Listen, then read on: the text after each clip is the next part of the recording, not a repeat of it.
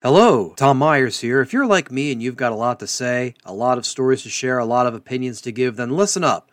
I'm going to talk about something that's going to take your passion for podcasts to the next level. I'm talking about the 7 Million Bikes podcast course. This is the podcasting course you need. Imagine having the skills, the knowledge, and the confidence to create, produce, and grow a successful podcast. And you're not doing it alone. I'm talking about Neil Mackay, the podcast guy, founder of 7 Million Bikes Podcasts. He knows what it takes to turn your passion into a podcast that stands out. He's going to guide you through everything from podcast ideas that resonate to nailing that audio production and even editing your episodes like a pro. With 23 tutorials and over three hours of video content, this course is packed with practical tips, real world examples, and everything you need to know to get started. Just $97 for a wealth of knowledge knowledge that'll set you up for podcasting success, it's a no-brainer. Think about it. Less than 100 bucks to unleash your creativity, share your story, and potentially even turn your passion into a profitable business. People like Ian Payton, who's taken the course,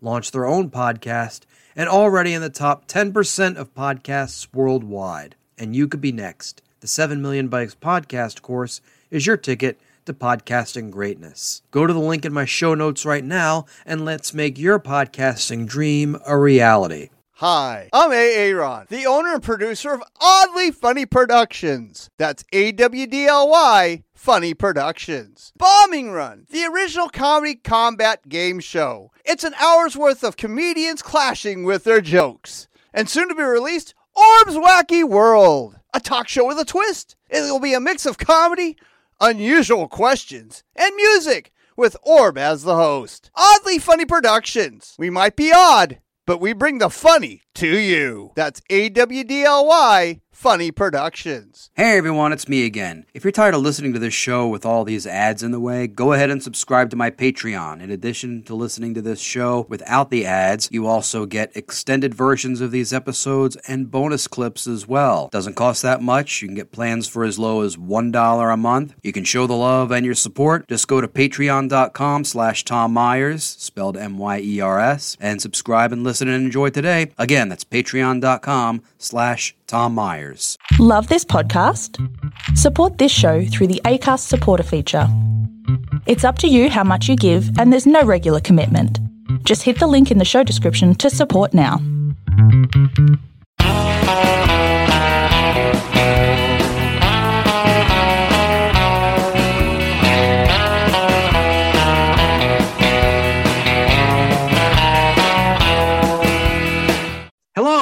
Welcome to the Tom Myers versus the rest of the world 2021 year in recoil special. We have a new variant of COVID 19 called Omicron. That doesn't sound too threatening, does it? It sounds like someone's username on Fortnite. if you really if you really want to alarm people, call it the skullfucker variant. That will keep that old guy who says he doesn't need a vaccine or a mask and he can fight off COVID because he single-handedly strangled everyone in a small village in Vietnam. In other words, everyone in central Pennsylvania over the age of 75.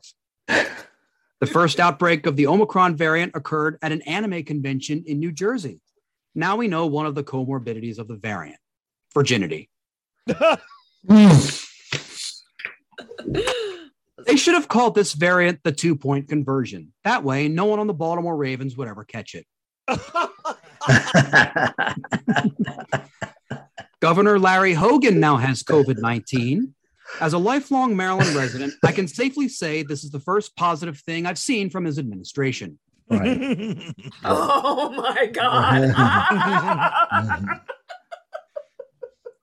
Congressman Thomas Massie posted a family Christmas photo on Twitter where everyone held semi automatic weapons and asked Santa for more ammunition, presumably because Steve Scalise had no more bullet fragments left to give anybody.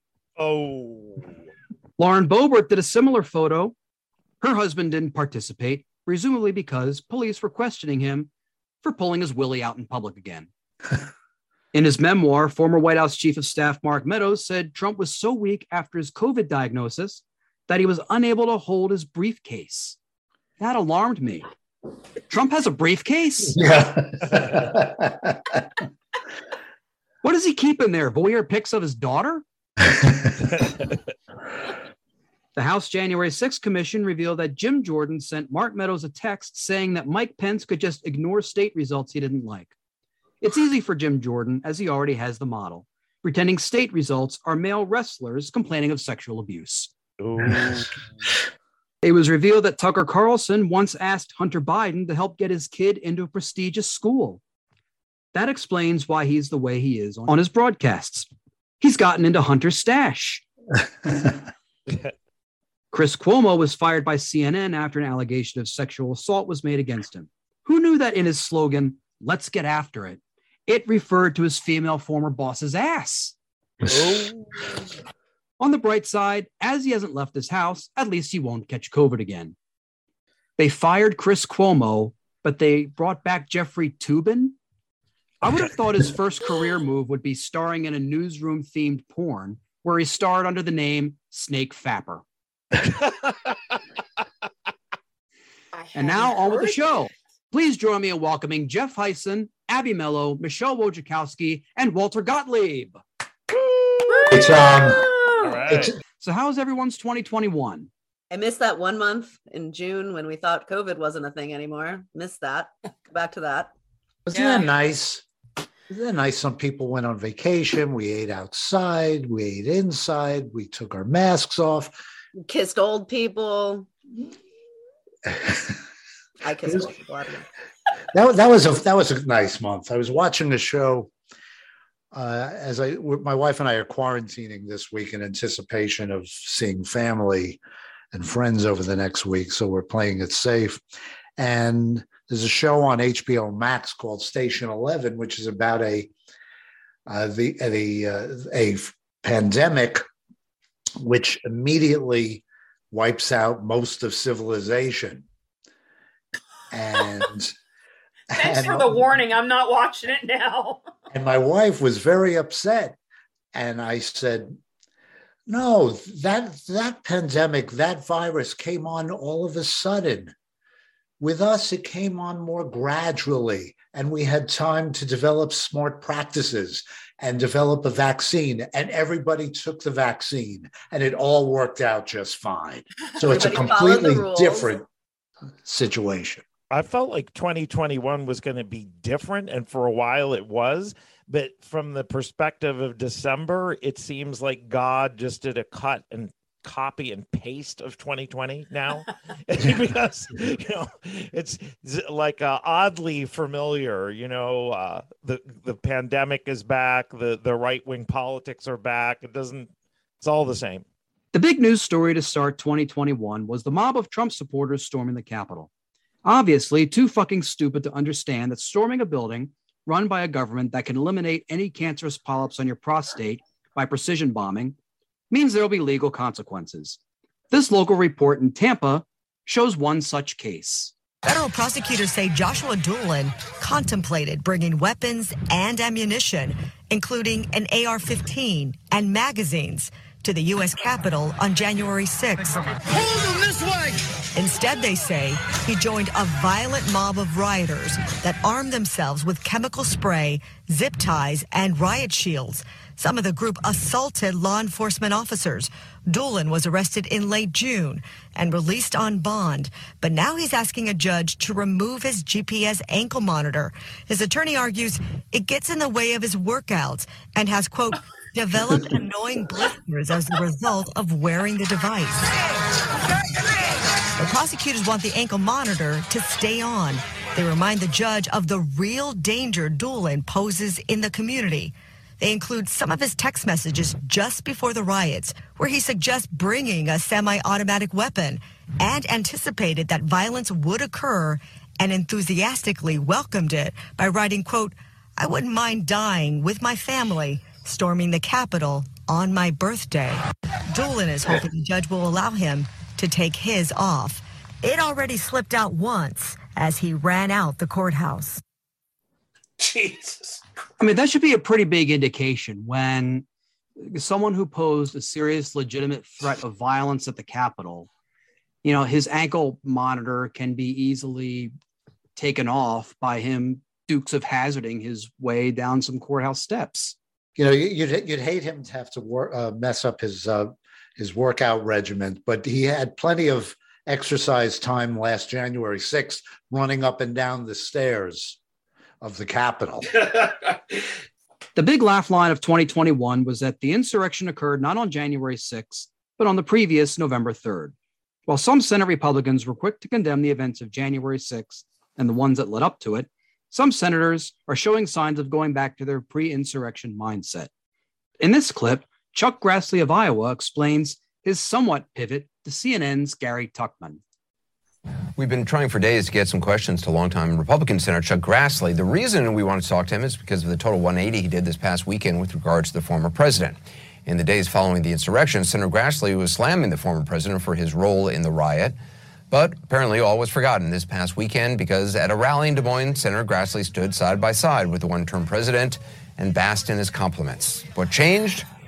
Well, in a word, politics. Senator Grassley said so himself.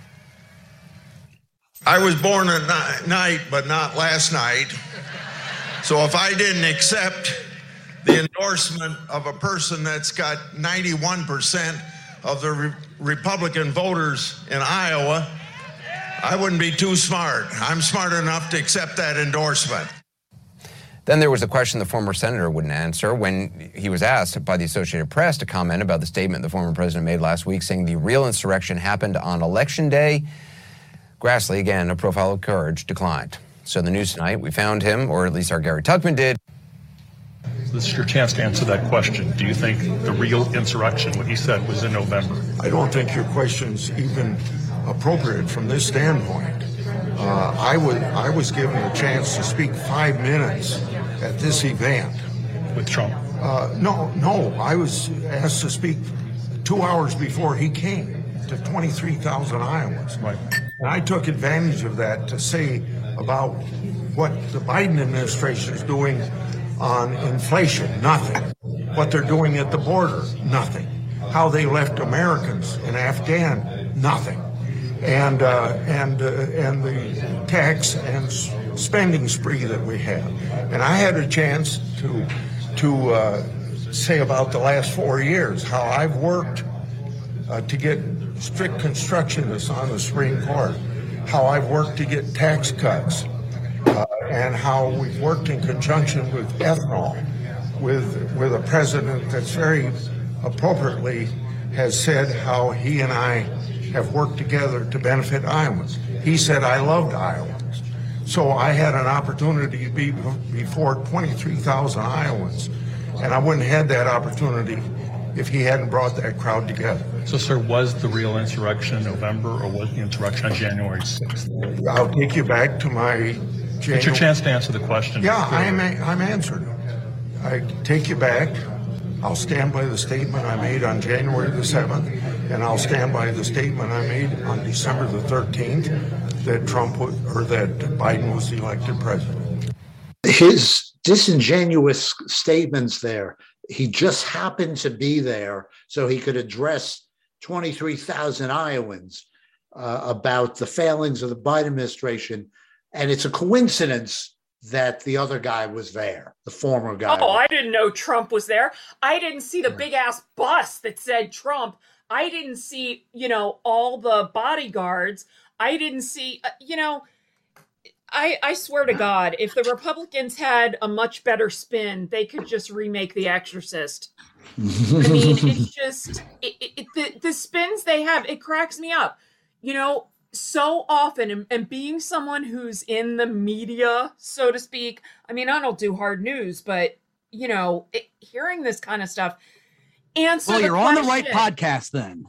Answer exactly. Answer the question. And the first thing that so I've seen so many Republicans over the last five years, if they're asked a question they don't want to answer, they say, "Well, that's not an appropriate question. This isn't the right time to ask me that question."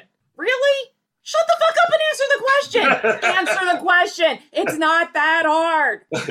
If it's any consolation, uh, looked it up on the internet before the show. Um, Grassley is expected to die the soonest of all the senators. Uh, he's projected to die on February 9th, 2026. Uh, with Dianne Feinstein close behind on December 21st, 2026. So I'm just want to keep you fully up to date on the Grassley Death Watch. What actuary has put this together? Some dude used a calculator that they use to predict how long the Supreme Court justices will live, and he sort of used that same formula to figure out how long the senators will live. But good news, I'm sure it's said- just a, a, a life insurance, you know, uh, like I said, a well, actuary table Yes. or whatever. But actuary is too big a word for Republicans. The uh or actuarial, but the good news is it said Tom Myers is going to live um forever. So At least it'll seem that way to the rest of us. I can leave the house. Thanks, Walter. uh, I just that was the least ringing endorsement of an endorsement that I have ever heard. He was like, basically, he said, "Well, uh, I mean, I guess I'd be a complete fucking idiot if I didn't stand here next to you, because and apparently ninety-two percent of the people in this state like you, so here I am." He didn't like it. That's what he's. He literally was like. It was the least ringing endorsement of an endorsement I've ever seen in my life. Always wanted to be a folksy wordsmith. Here's Chuck Grassley in a throwback clip talking about meeting with his constituents.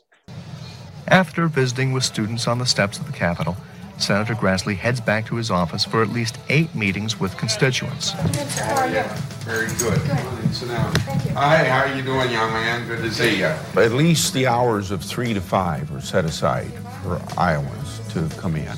And I generally try to meet eight groups of Iowans, so that means I spend 15 minutes with eight different groups of Iowans. And I do it because they come to Washington to talk to their senator. Uh, unless there's some overwhelming reason that I can't be in this office between three and five, I'm going to meet them. If I can't be here, my staff is going to meet with them. But I don't cancel very many meetings, uh, and and only if there's uh, uh, something that I can't spend any time with. Because even if I have to go to the floor of the Senate to vote, I can still spend a few minutes with these, or I can bring this the constituent group over to the Capitol and I can meet them in the reception area over there. The point is, they come to town to talk to their senator. You know, I have this toenail clipping philosophy. Uh, and that's basically something I learned from a California congressman when I first came to Washington. I said, What do you got to do to be a good congressman? This uh, leader from California told me, he says, You know, pay attention to what your constituents' problems back home are. And he said, if a little old lady comes into your office and want her, wants her toenails clipped, clip her toenails. Well, that's basically saying that your constituents have a problem. Maybe you can't always help them solve their problem, but you ought to give them the good old college try. Let them know that you're that you're trying your best to get their rights uh, and their problems solved by their government. Now, this clip is from circa. this clip is from circa uh, 2002. So I imagine, like as time progresses, Chuck Grassley would just be like, "I have this toenail clipping philosophy of government." when someone asks me a question I uh, don't want to answer, I, I pull out my little Ziploc baggie of toenails and I start munching on them. They look so confused that that uh, they forget what the question is, and I can I can walk away. Yeah, it's like I, I now have a toenail fungus philosophy, and I'm like a fungus that'll stick right to my constituents in Iowa. You're going to need an industrial tank of Lamisil to get rid of that. I call it the yeast infection philosophy. Also, if you're in Iowa, like if this is your chance to go to Washington D.C., is your first stop really to talk to Chuck Grassley? Like, no. if I lived in Iowa, like the most exciting thing to do for me wouldn't go see Chuck Grassley. Like something I would do something like that. Actually, I would actually do something more exciting, like visit the spot where Buddy Holly's plane crashed. he's but it also feels like he's not really if your people have to drive or fly to Washington DC to get you to listen to their problems like that inherently seems like there's a disconnect there And the other thing is, he said he, they show him in the one clip, he's got like eight people around this tiny little like IKEA table, you know? I spent 15 minutes. If you spend 15 minutes in a room with eight people who have real problems, Really you're getting long nothing toenails. accomplished. It's just bullshit. It's political bullshit. With the holiday season approaching, it means it's that time of year when conservatives throw out the Christian attitudes of peace, kindness, and goodwill and instead focus on how their traditions are attacked. This results not only in a perceived war on Christmas, but also Jesus telling these people why they're dickheads. Here's how Newsmax is promoting this year's holiday Jesus. special. We know Santa Claus is coming, but what is the true meaning of Christmas? Governor Huckabee shares the secrets, oh. and even President Trump joins in. Don't miss this Newsmax special, Mike Huckabee's Christmas in America. Mr. President, oh, when you came into office, America had gone through a long period where people quit saying Merry Christmas. It was all happy oh my holidays. God. You deliberately changed that and openly said, Merry Christmas, we're going to say it again. In fact, was it that was part of my campaign, Mike. You Yeah. know, the country had started with this woke, I guess, uh, a little bit before that. Yeah. And it was embarrassing for stores to say Merry Christmas. You'd see these big chains, they want your money, but they don't want to say Merry Christmas. It's the only thing that makes family a family is when you have a Thanksgiving giving thanks. But the best of it all is to be able to give the best gift of all, which was Jesus Christ. Merry Christmas, America. Merry Christmas, America. Merry Christmas, America. Right on. Merry Christmas, America. Merry Christmas, America. We need revival. Merry Christmas, America. Merry Christmas, America. Merry Christmas, America. It says in the Bible, 1 Corinthians chapter 13, verse 13. That's Christmas for you. And now abide hope, faith, and love. The greatest of all three is love. That's the definition of Christmas. Oh, night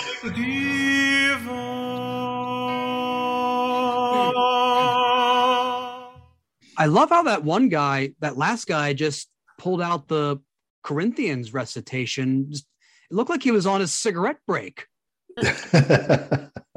Yeah, he was you know. I I gotta tell you that that bullshit of uh, that, ugh, that that that. Oh, they took they took Christ out of Christmas. You can't say Merry Christmas. Blah blah blah blah blah. You know, there are like fourteen holidays. Uh, if you're saying Happy Holidays, it's not saying you can't say Merry Christmas. It's ridiculous. It's stupid. Oh, it's one of those. Uh, it's one of those phantom issues that that they use so well. And by the way, Tom, I haven't eaten yet, so thanks for showing that right before dinner. Like I, I, got physically ill, like viscerally ill. You know, Newsmax is incredible. You know, one critic said it's incredibly dull and incredibly boring and it's not a good news network that's a ringing endorsement and that's their idea of a christmas special right like Right, but what you also- bombarding a whole bunch of white people on the street, shoving a microphone in their face and making them say "Merry Christmas, America." That's well they had all. the one they had the one african american dude in lafayette park you know so there that's different that's balanced And you know what they did? They went, "Hey, hey, come on, come on! We found a black guy. He'll talk to us. Come on, Right, come on!" exactly. Was- But you know what they're not talking about on, on that channel or OAN uh, or, or Fox Walter? They're not What? talking about uh, the Biden administration sending tests out. They're not talking about, no, why should they? yeah, they're not talking about the new uh, uh, pill uh, that uh, uh, uh, to fight uh, the virus that Pfizer announced. They're not talking about any of that. No, but I don't. I don't think the mainstream media is doing an awesome job anymore either. It's like you know they contribute to this narrative, you know, of failure and dysfunction in Washington that becomes sort of self fulfilling. Like, who is it? Partially Biden's fault that a lot of people don't know what's in the Build Back Better Act. Yes, but it's also CNN's fault for never telling anyone and only going like focusing on the uh, contention and the price tag, right? Like- so you don't so you don't think that uh, Wolf Blitzer did a report today on gas prices lowering to counter his report from two months ago, where he picked the highest price gas station in the district, three three dollars fifty cents, to highlight the failings of the administration. which has nothing to do, the president has nothing to do with mm-hmm. gas prices, whether it's the mm-hmm. former guy, whether it's this guy, has nothing yep. to do with it. But you had Wolf friggin' Blitzer who picks the highest price gas station in the district. And we know there are certain gas stations uh, strategically located in the district, uh, near hotels, near airports, that are higher than others. That's what happens. So you pick one that was 350 and said, look how bad Joe's doing in fighting gas prices. So so now you don't think that the uh, that now the gas prices are low are, are lowering across America. You don't think he's talking about it? Jeff, I, I'm this is my dad, everybody. This is the other Dr. Mello. Hi. Uh, Hi, Dr. Mello. Jeff was talking about how the presidents don't fix gas prices, and you have a story about a student, right, that thought that the president actually fixed yeah, gas prices. Yeah, I did have a student like that thought the president would would be able to determine gasoline prices. It's very simple. The market determines gasoline prices, supply and demand. One of the only two immutable laws that I know. The other one being gravity. there you go. Let me ask this though: when when when Biden did release some of the strategic petroleum reserve, did that have any impact, or was that just a symbolic it, gesture? It, it, potentially could have a small impact, but he's not releasing enough gas uh, uh, oil for a long term impact. So it might have a very small blip. What he's doing is he's increasing supply, and if demand stays the same, price comes down but over time you're going to deplete that amount of oil and then it reverts back to the normal supply and demand. So so we're speaking with dr john mello uh, from arkansas state. Is that correct? Yeah that is I'm correct. professor of supply chain management. Oh wow! Oh, wow. You- yeah wow. That's expertise that's in very high demand right now. Yeah, yeah i should be making a lot more money than i do. I'm looking at your resume. Looking at your resume. Pretty pretty good. Pretty good here but how but uh, john how proud are you? Uh, and i as as as a father uh, i say this to have have a daughter who's also a doctor. I mean, well it's hard to even describe how proud i am of her. But since i did most of her work when she was getting her phd not that proud. No actually a funny story. Um, i started my phd when i was 51 so when i was a fourth year phd student abby joined the uh, the, the university of tennessee and i was the oldest phd student in the college of business and she was the youngest one. So it's like the Wow. redneck joke you know you you walk your daughter to school because you're both in the same grade. Kind of like that Now Watch out, Abby! us- Your dad's gonna It's take not- your spot. I know, right? it's not just it's not just Arkansas, Dr. Mello. Have you ever been to Harford County, Maryland? In conclusion, as 2021 closes and a new, already promising to be a chaotic year takes hold, it's time to reflect. I decided not to do any New Year's resolutions. I learned my lesson New Year's Eve 2019 when I made the resolution to not be a germaphobe.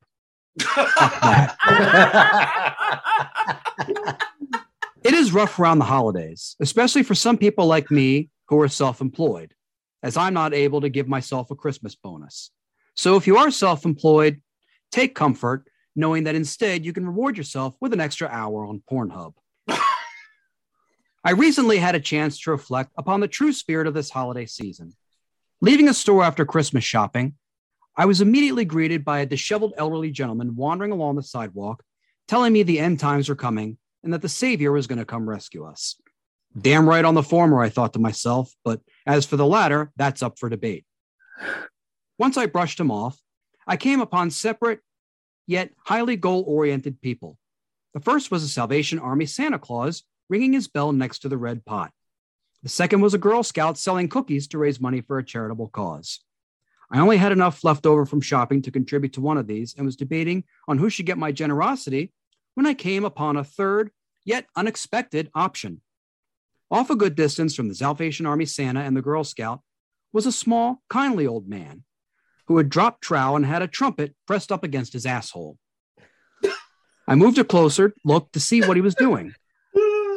The nearer I got to this odd gentleman, the more I was able to see that he was farting various melodies into the trumpet to make what was admittedly a very convincing rendition of God Rest Ye Merry Gentlemen. When he finished, I applauded. After all, what he did took more talent than I've seen in every single Zoom comedy open micer combined since the pandemic started. Thank you, the old man said. You're welcome, I replied before following up with, Do you mind if I ask how you do that?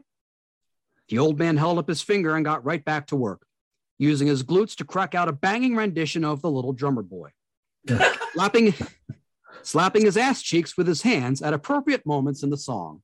It is easy, he tells me.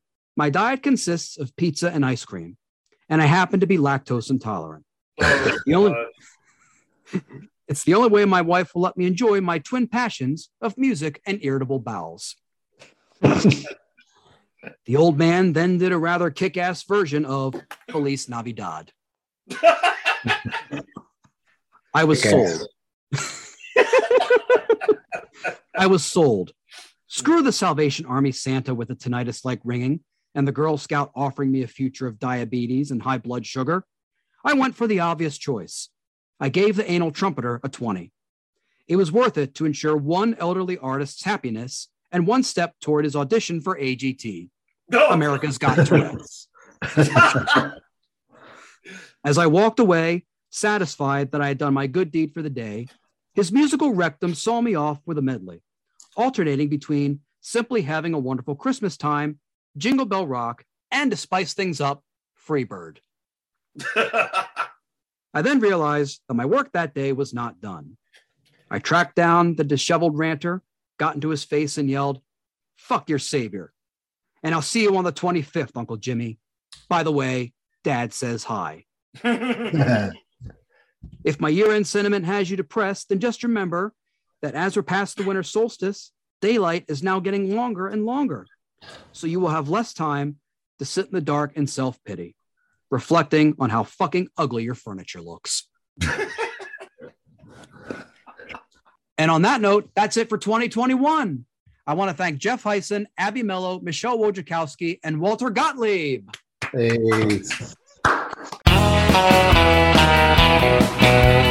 This episode was written and hosted by Tom Myers with panelists Jeff Heisen, Abby Mello, Michelle Wojciechowski, and Walter Gottlieb.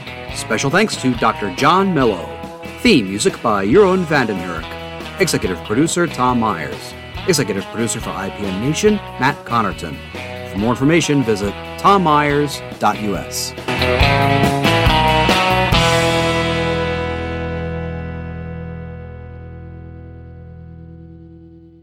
Hey everyone, thanks for listening. If you want to listen to more of this episode, go ahead and subscribe to my Patreon. There you can get extended versions of episodes like this one, as well as bonus clips. You can even listen to regular episodes without all these pesky little ads through which you have to fast forward. Doesn't really cost that much. Plans as low as $1 a month. Go to patreon.com slash Tom Myers, spelled M-Y-E-R-S. Show the love, subscribe, show your support today. That's patreon.com slash Tom Myers. Hi, everyone. I'm Orb. I am not the official spokesperson for Awdly Funny Productions. That's A W D L Y Funny Productions. Aaron is tied up right now. Shut up, I'll untie you in a minute. Here at Awdly, we're producing some great shows. Bombing Run, where comedians compete to see who's Joker Race. And Orb's Wacky World, a talk show with a mix of comedy, uncomfortable questions, and music, hosted by yours truly. When you think of comedy, think of Awdly Funny Productions. That's A W D L Y Funny Productions. Now, how do I get out of here? Love this podcast? Support this show through the ACAST supporter feature. It's up to you how much you give, and there's no regular commitment. Just click the link in the show description to support now.